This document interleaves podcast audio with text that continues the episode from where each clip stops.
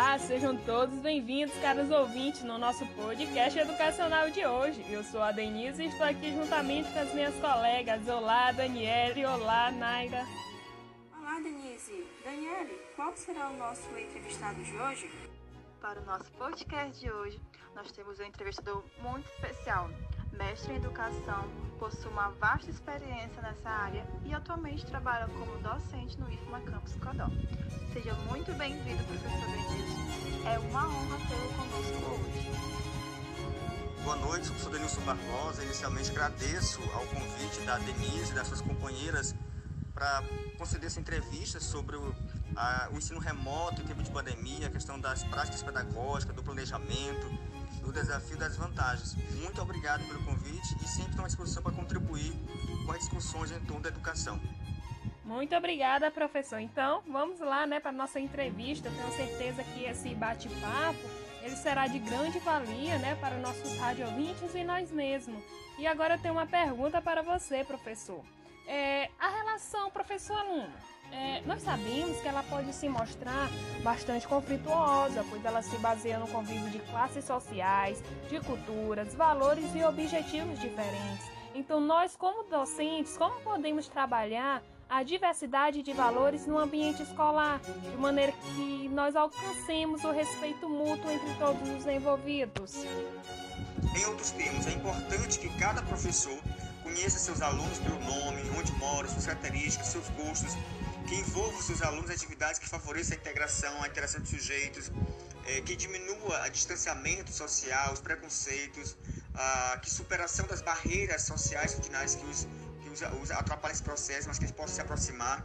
Portanto, a, as nossas escolhas tornam-se muito mais assertivas quando respeitamos as escolhas dos outros. E na sala de aula, trabalhar isso com os alunos, a partir das atividades, com as intervenções, mostrando a importância de aprender com o outro, de estar conjunto vai desenvolver o, respeito, porque o respeito com o outro, a gente adquire ele quando a gente passa a conhecer sua história de vida, conhecer quem são as pessoas que estudam, que trabalham conosco. Não apenas por obrigação, mas a gente acaba admirando, respeitando suas formas. O professor precisa, assim, para além do conteúdo da, da específica, também preocupar com estratégias, com atividades que favoreçam o conhecimento, mas, sobretudo, o fortalecimento desses vínculos entre o sujeito e que o respeito seja mútuo.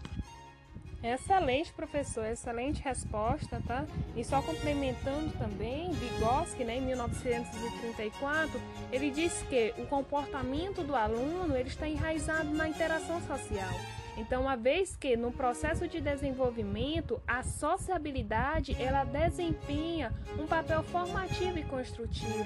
Então, para nós aprendermos, nós como estudantes, nós como docentes, nós como seres humanos, para podermos aprender, nós precisamos interagir com o outro. Agora, Daniele, é com você. Quais estão sendo os desafios enfrentados em uma sala virtual?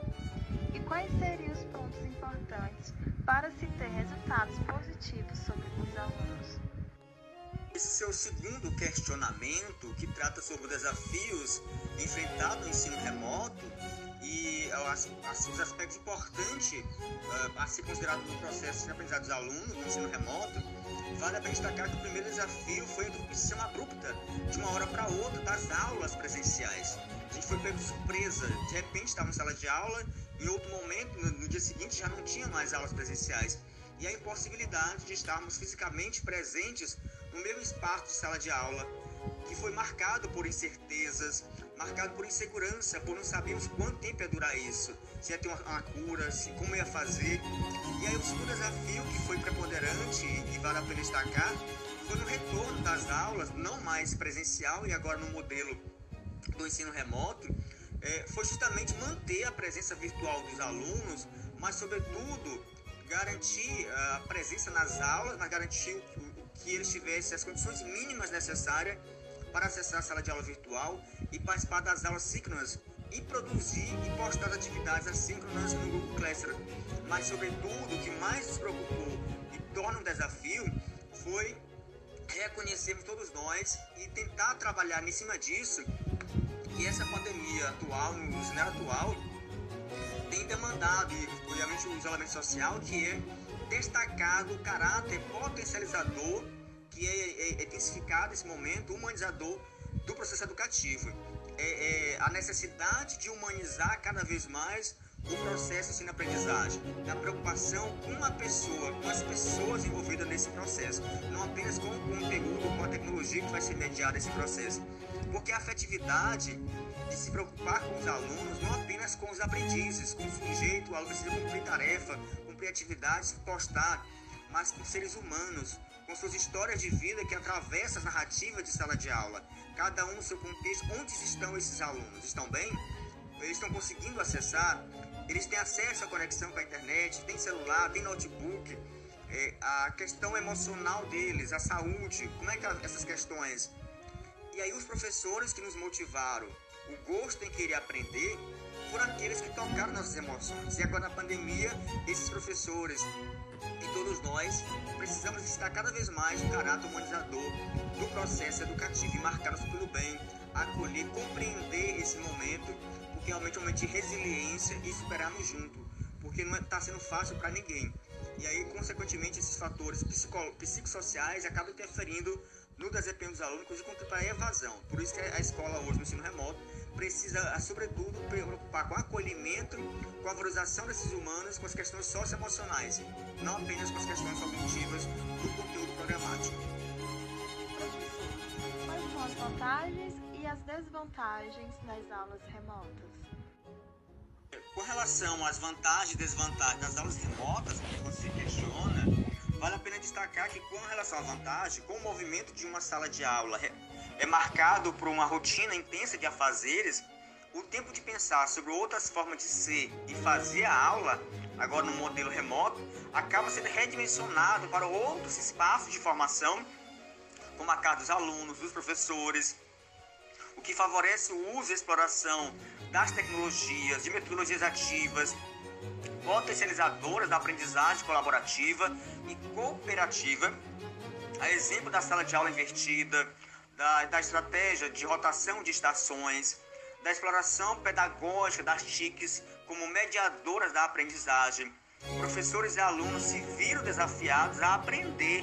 Isso é muito bom porque saiu da caixinha, né? mas de forma articulada, desacomodar, saiu da, da zona de conforto e buscaram se reinventar. Como desvantagem, é inegável que aulas assíncronas, aulas síncronas ou aula remota são cansativas, exaustivas e no que tange ao professor, são aulas que demandam muito tempo e preparação, demandam mais trabalho. Quanto aos alunos, as aulas são cansativas e exaustivas porque se limita a duração máxima de 50 minutos. Passou disso, não dá mais rendimento.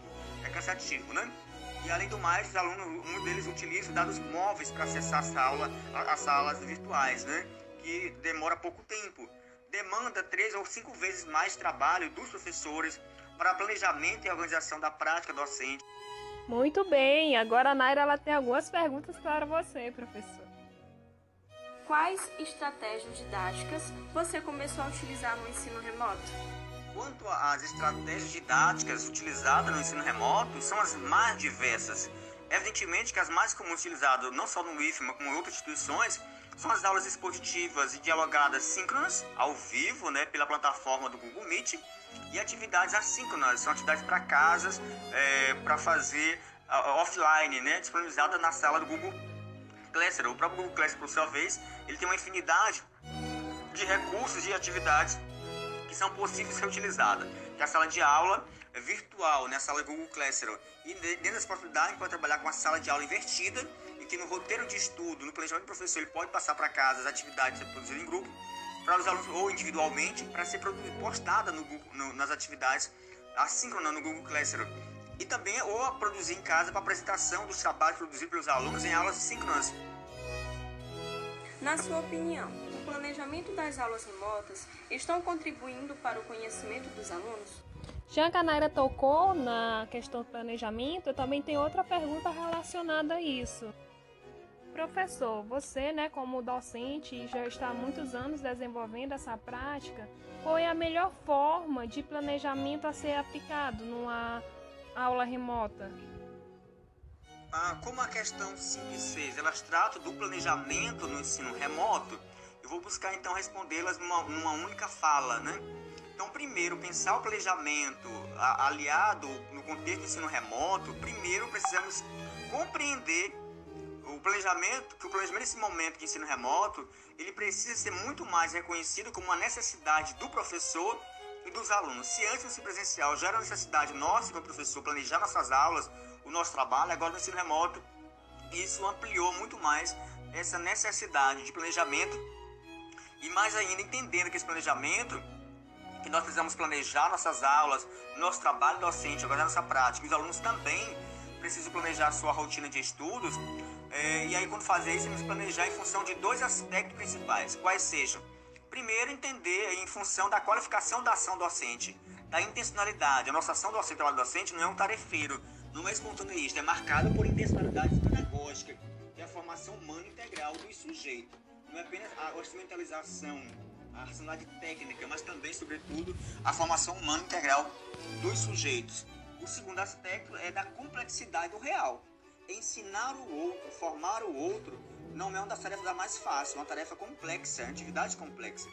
Portanto, o planejamento no ensino remoto ele precisa ser colaborativo, ouvindo as necessidades, as demandas, a realidade vivida pelos alunos.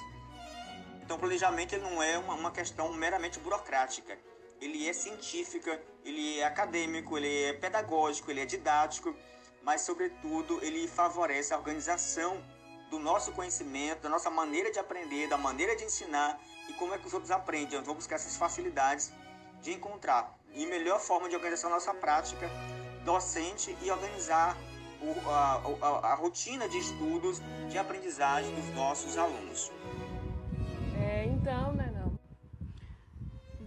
Essa foi a entrevista de hoje, né? Queremos agradecer ao professor Denilson por ter disponibilizado um pouco do seu tempo para nos conceder essa entrevista. E para encerrarmos, né? Ele tem uma mensagem dele.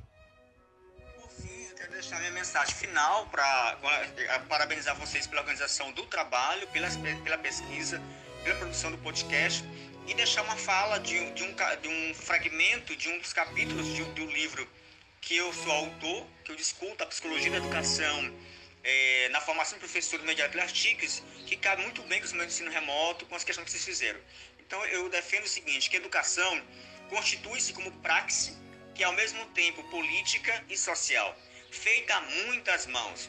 De igual modo, formar e ensinar aos outros, ou seja, assumir o papel de conduzir o processo formativo, educativo e de produção de conhecimento dos estudantes implica muita responsabilidade e comprometimento político e pedagógico dos professores e dos demais profissionais da escola.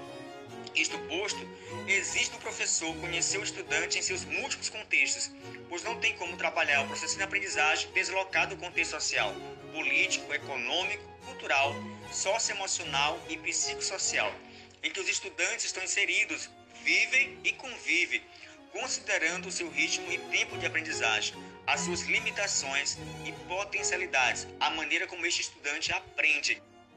É, então, excelente mensagem, professor Denilson, né?